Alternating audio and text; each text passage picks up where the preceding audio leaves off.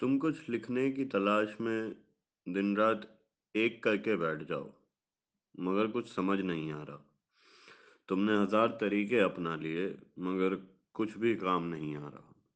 तुम्हारे दिमाग में कई सारी बातें चल रही हैं, जिन्हें अगर जगह मिल जाए तो कुछ बेहतरीन कहानियाँ उभर कर आएँगी लेकिन जैसे ही तुम लिखने बैठो, तुम्हारा दिमाग शून्य हो जाता है।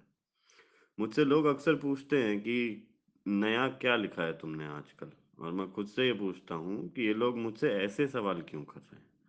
फिर मुझे याद आता है कि मैं जिससे मिलता हूँ, गले लग कर मिलता हूँ और हक से बताता हूँ कि मैं एक लेखक हूँ।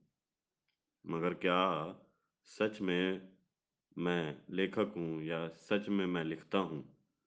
मुझे याद नहीं मैंने आखिरी दफ़ा कब कुछ लिखा था।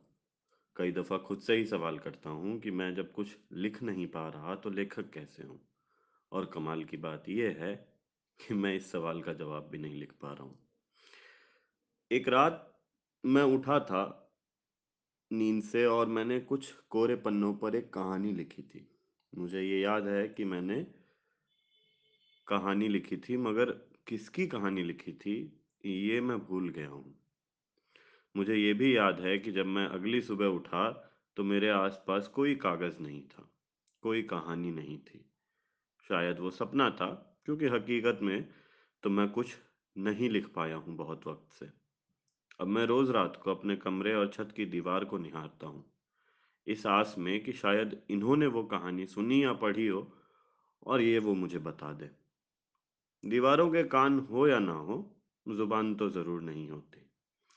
मैं अक्सर इसी उधेड़-बुन में रात सोना भूल जाता हूँ, अपने आसपास कागज़ रखना भूल जाता हूँ, सपने देखना भूल जाता हूँ। और लिखना भी भूल जाता हूँ।